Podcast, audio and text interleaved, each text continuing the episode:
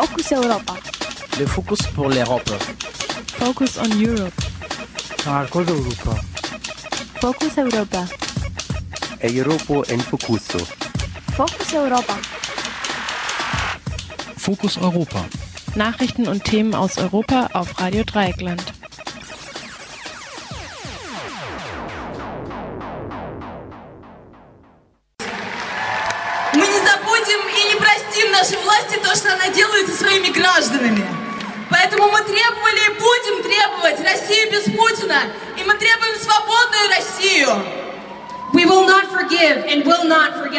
regime is doing to our fellow citizens. So we demand a Russia that is free, a Russia without Putin.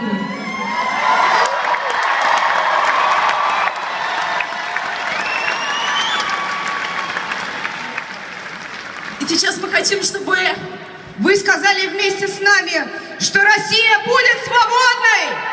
And now we want you to say it with us. Russia will be free. Russia Russia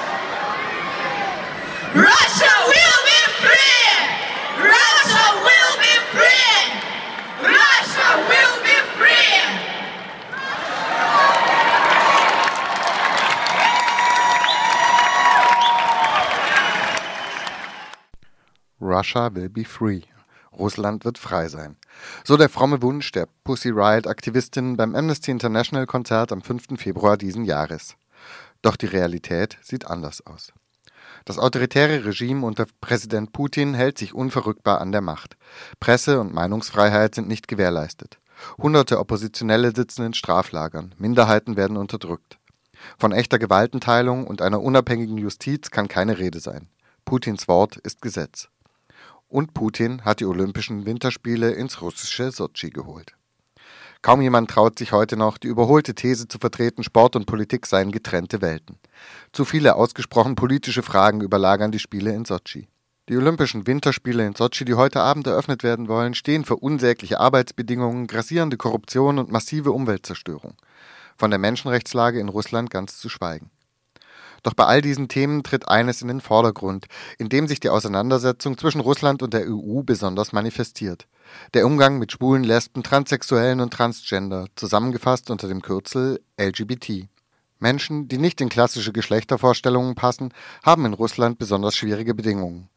Denn es gibt nicht nur eine in der Bevölkerung grassierende Homophobie, die sich in Beleidigungen, Überfällen und pogromartigen Angriffen entlädt. Mit dem Gesetz gegen sogenannte homosexuelle Propaganda hat Putin ein Mittel geschaffen, das Leben jenseits der Heteronormativität auch gesetzlich zu unterdrücken.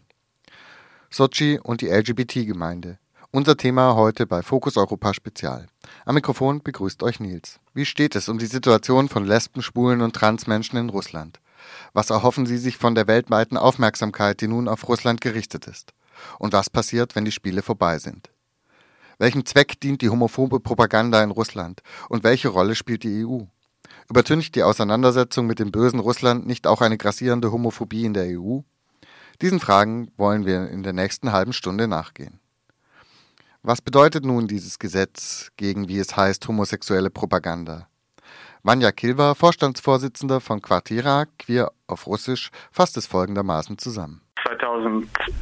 2012 hat Putin ein Gesetz unterschrieben, welches jegliche Erwähnung von Homosexualität im positiven Sinne unter Strafe stellt vor Jugendlichen. Äh, angeblich äh, aus Kinderschutz äh, darf man nicht mehr Homosexualität normal, nennen. Und welchen Zweck verfolgt nun so ein repressives Gesetz?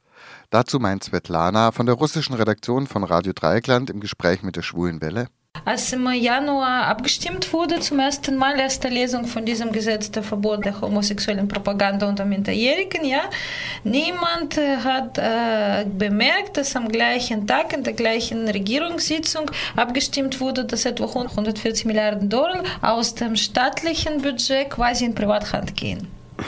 Ein Journalist hat geschrieben, eigentlich das, die russische Duma, das russische Parlament ist überhaupt nicht so blöd, wie es scheint. Das ist, wenn wir tiefer gucken, dann ist es alles viel mit Orthodoxie verbunden, ist mit, diesen, mit dieser Mentalität, die sehr patriarchal, sehr religiös ist und die die sowjetische Zeit erfolgreich überlebt hat. Das ist eine Ursache, aber die andere Ursache, dass die Regierung, zumindest in Russland, versucht, Teile dieser mentalen äh, Traditionen quasi wieder politisch, zu, instrumentalisieren, um eben dann die Aufmerksamkeit der Bevölkerung, die sowieso homophob ist, zu lenken.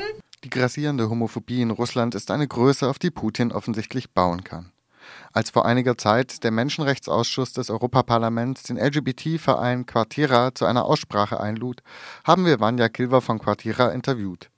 Seiner Meinung nach ist Sochi auch eine Chance, den gesellschaftlichen Diskurs in Russland zu beeinflussen. Die Einstellung zu Minderheiten ist schon charakteristisch für eine Gesellschaft, für ein politisches System. Wie eine Gesellschaft mit ihren Minderheiten umgeht, danach kann man auch Schlüsse ziehen, wie es mit den anderen Menschen umgeht. Und wir sehen gerade, dass mit Homophobie in Russland Politik gemacht wird und dass wir da nicht alleine stehen, dass auch allgemein mit Xenophobie Politik gemacht wird. Was jetzt in Russland stattfindet, ist zum ersten Mal eine öffentliche Diskussion über die Thematik Homosexualität und Transsexualität geführt wird. Aber die breiten Schichten der Bevölkerung sind noch nicht aufgeklärt und das wird von der Regierung ausgenutzt, instrumentalisiert. Und was wir auf jeden Fall wollen, und das wird meine Rekommendation sein, wir sollten die Menschen in Russland, Initiativgruppen, die wissenschaftliche Community, die Lesben, Schwulen, Trans-Community dabei unterstützen, die eigene Bevölkerung aufzuklären. Nicht nur den Druck gegen Putin und seine Handlanger aufzubauen, äh, sie ständig zu kritisieren, sondern auch Initiativgruppen zu helfen. Was sich Quartira quer auf Russisch sonst noch von der Europäischen Union erwartet und von den Winterspielen in Sochi hört ihr nach einer kurzen Musikunterbrechung.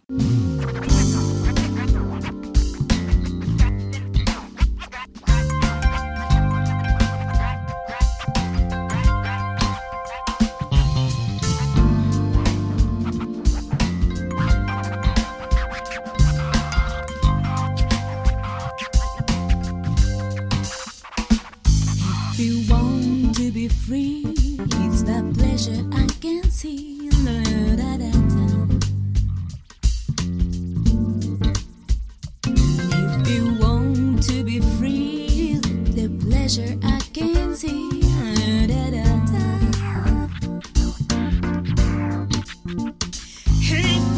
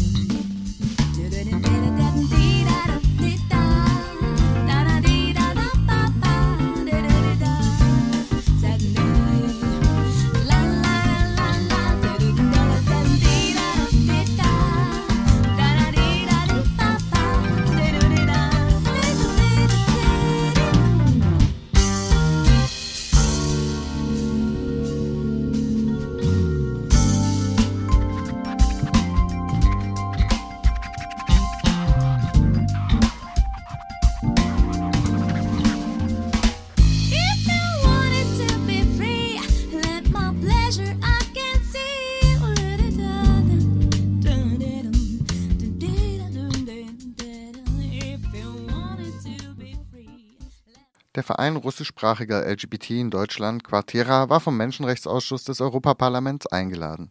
Vor ihrem Besuch in Brüssel haben wir nachgefragt, was Quartera sich von der EU erwartet. Und erwartet ihr, dass äh, da das Europaparlament dann tatsächlich auch was tun kann oder tun wird?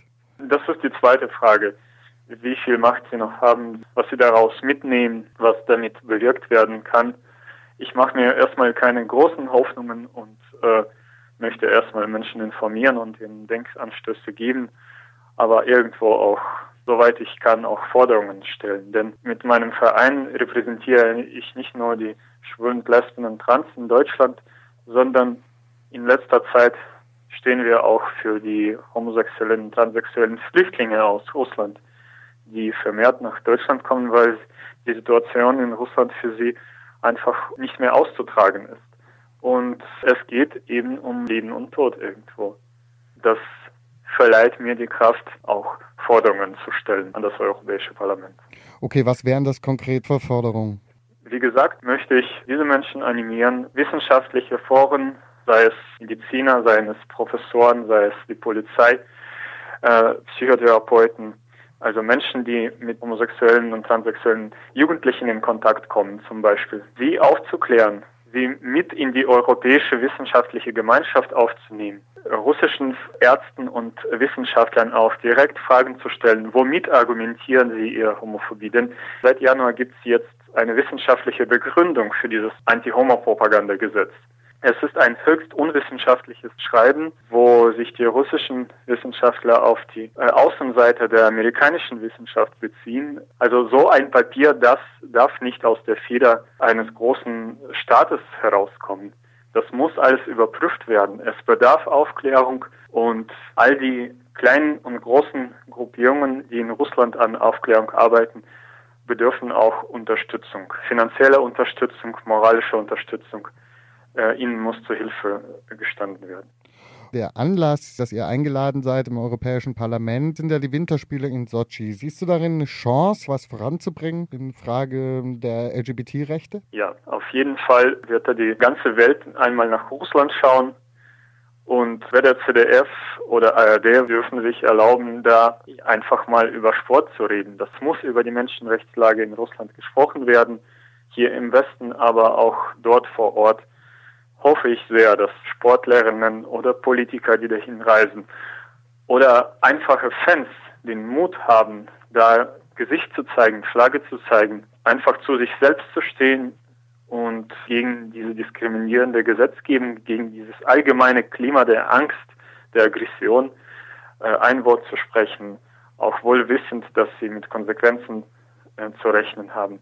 Aber als Europäer, als Amerikaner sind sie in einer privilegierten Situation. Sie werden äh, früher oder später da abreisen. Aber wenn da alle abgereist sind, was bleibt da den Menschen übrig, die dort leben müssen? Wir haben schon irgendwo eine Verpflichtung, vor allem wie in Deutschland, die wir 1936 die Olympischen Spiele hier veranstaltet haben. Wir wissen, was danach passiert war, als hier Deutschland die politischen Verhältnisse schön geredet hat und die ganze Welt es Deutschland auch halbwegs abgekauft hat. Wir dürfen nicht an die Lügen von Putin glauben, wir dürfen ihm nicht alles abkaufen, was uns jetzt weißreden will. Also wichtig wäre es auch nach den Olympischen Spielen weiterhin genau hinzugucken. Putin nutzt ja das Thema Homosexualität gerne zur nationalen Abgrenzung. Du hast es ja vorhin schon mal angedeutet. Das läuft so ein bisschen auf der Schiene, der dekadente Westen fördert Homosexualität und in Russland geht sowas eben nicht. Diese Strategie, meinst du, die geht auf in der Bevölkerung? Sie geht ganz gut auf in der Bevölkerung, weil wir wissen, nur sieben Prozent der Russen waren im Ausland. Wir wissen, die Bevölkerung weiß nicht, wie es im europäischen Westen ausschaut.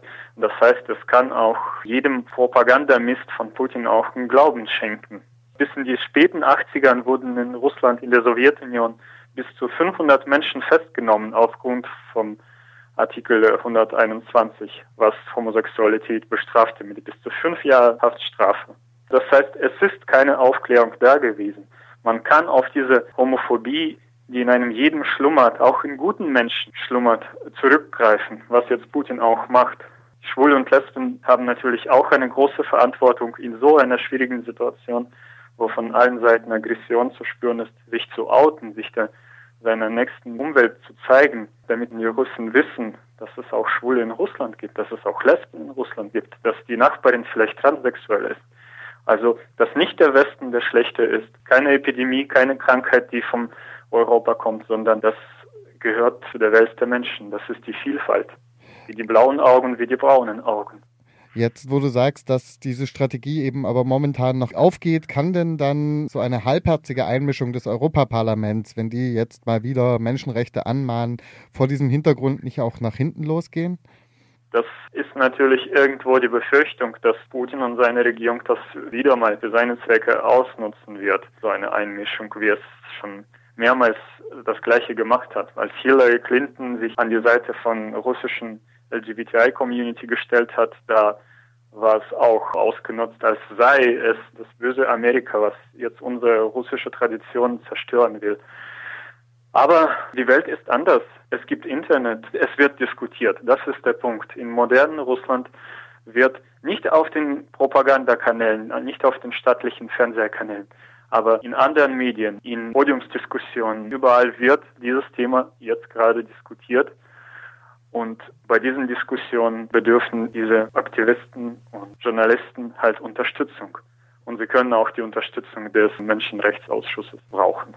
Das sagt also Vanja Kilber von Quartera gegenüber Radio Dreieckland, wie eine Unterstützung von LGBT-Organisationen und Menschen ähm, für die Individuen möglich ist. Darüber sprach unsere russische Redaktion ebenfalls mit Vanja Kilber von Quartera. Amnesty International und mehrere Organisationen diskutieren, was kann man äh, tun äh, mit den Olympischen äh, Spielen und es gibt grundsätzlich zwei große Meinungen. Entweder boykottieren oder fahren und doch protestieren.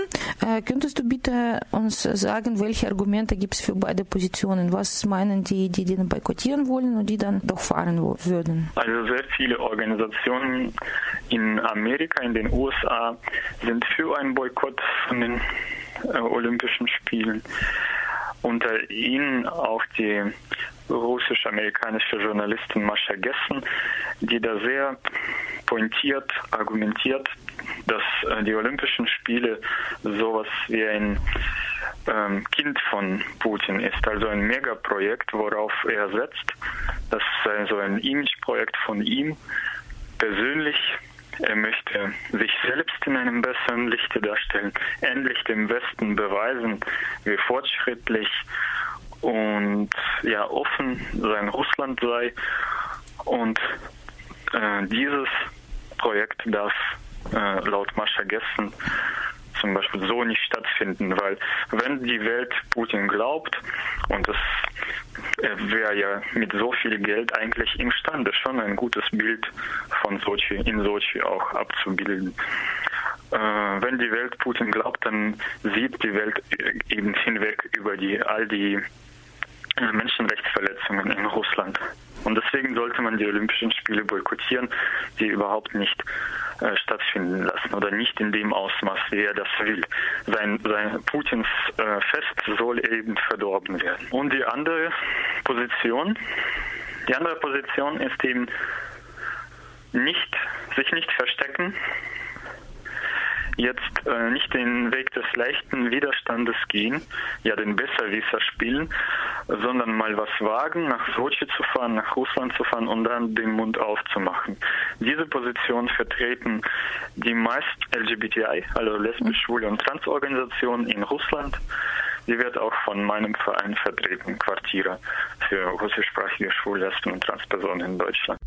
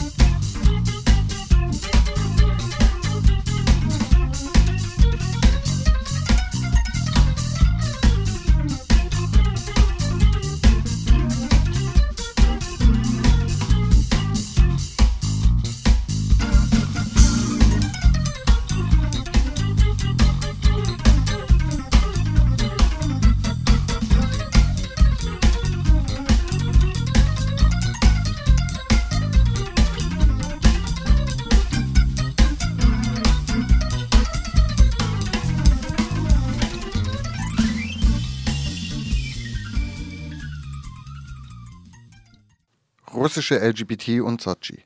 Zu diesem Thema hört ihr unser Fokus Europa Spezial. Nach Meinung von Quartera, dem Verband russischsprachiger LGBT in Deutschland, ist Sochi eine Gelegenheit, die Sache von Lesben, Schwulen und Transgender voranzubringen. Angesichts der weltweiten Öffentlichkeit sieht ihr Vorstandsvorsitzender Vanya Kilva weniger ein Problem in möglichen Repressionen des russischen Staatsapparats.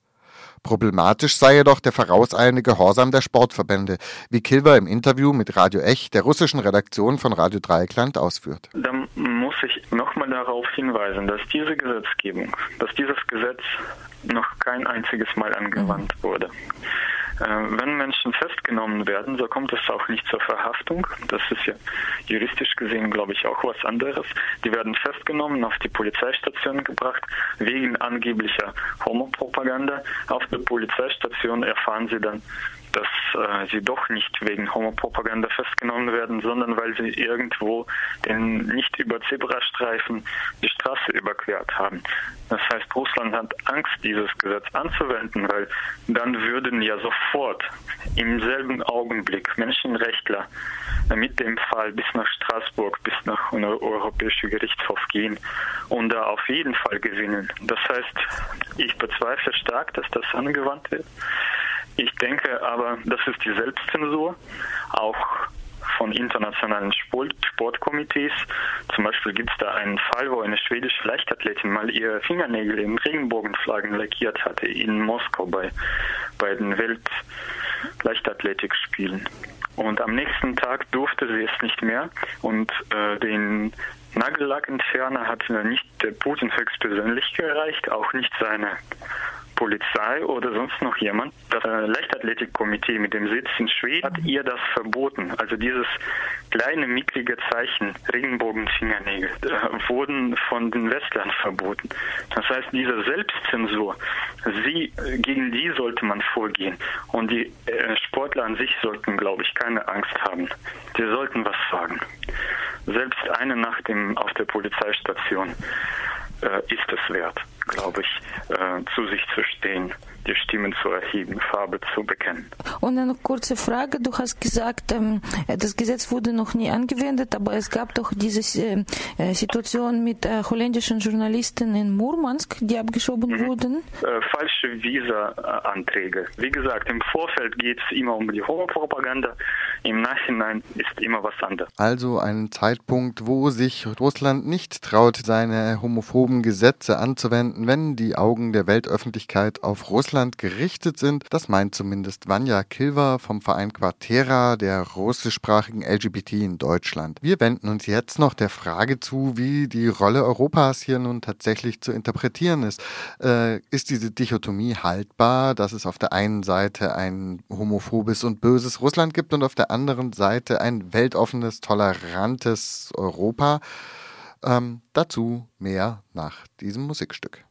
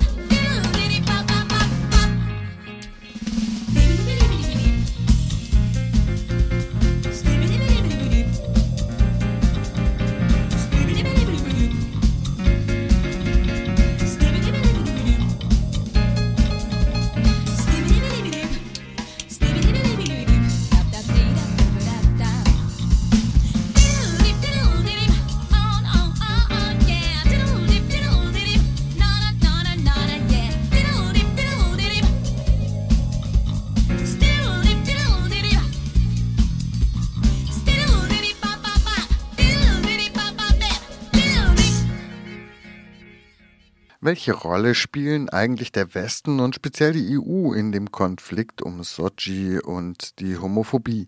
In den Medien entsteht ein Bild vom aufgeklärten Europa, das das autoritäre, homophobe Russland auf die Einhaltung der Menschenrechte drängt. Blickt man jedoch tiefer hinein nach Europa, lassen sich fast überall Bewegungen erkennen, die unter dem Banner der Normalfamilie gegen eben jene Toleranz auf die Straße gehen ob in Baden-Württemberg 200.000 Menschen eine Petition gegen das Thema Homosexualität im Bildungsplan unterschreiben oder in Frankreich Hunderttausende gegen die Homo-Ehe auf die Straße gehen. Wie diese homophoben Gefechte mit der toleranten Außendarstellung der EU in Einklang zu bringen sind, fragten wir Nina Degede, Professorin für Soziologie und Gender Studies an der Uni Freiburg.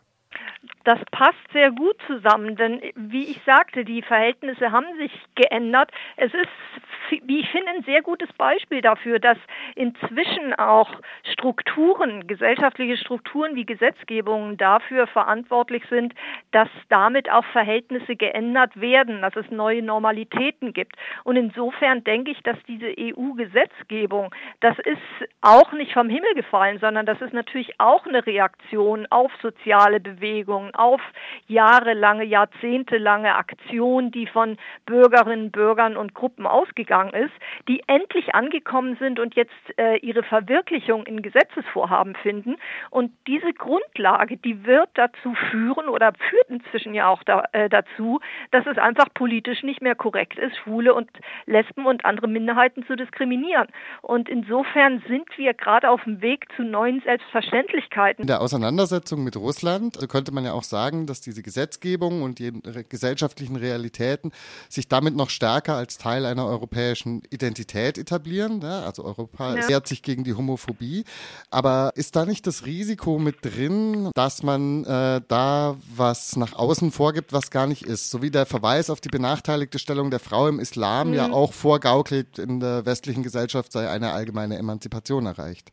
Das ist es ganz bestimmt so. Ich glaube nicht, dass die ganzen Leute, die jetzt äh, mit diesen Forderungen hausieren gehen, dass die äh, völlig ihre alt gepflegte oder sozialisierte, ansozialisierte Homophobie und ihren Sexismus hinter sich lassen. Das mit Sicherheit nicht. Aber sie können sich politisch nicht mehr leisten, das einfach so nach außen zu tragen, beziehungsweise damit Sprüche zu klopfen. Also sowas wie du schwule Sau, das kann man heute weder in, äh, in Talkshows sagen, noch irgendwo in den Medien so publizieren. Und diejenigen, die auch äh, Vorbehalte haben gegen Schwule oder Lesben, die trauen sich das öffentlich in der Form nicht mehr zu sagen. Und ich denke, das ist, äh, natürlich ist das zwiespältig. Man kriegt die äh, tiefsitzende Homophobie aus den Leuten und auch Sexismus aus den Leuten nicht raus. Aber wenn sie damit nicht mehr Politik machen, finde ich, ist das schon mal ein Fortschritt. Wladimir Putin bringt das Thema Homosexualität ja von anderer Seite zur nationalen Identitätsbildung in Stellung. Der Westen fördere ja Homosexualität und versuche sie quasi in imperialistischer Manier in alle Welt zu exportieren. Und damit legitimiert er seine homophobe Gesetzgebung als eine Art nationalen Akt des Widerstands. Mhm. Wie lässt sich denn solchen Argumentationsmustern begegnen? Letztlich gar nicht, weil solche Organisationsmus äh, solche Argumentationsmuster sind für Argumente nicht zugänglich.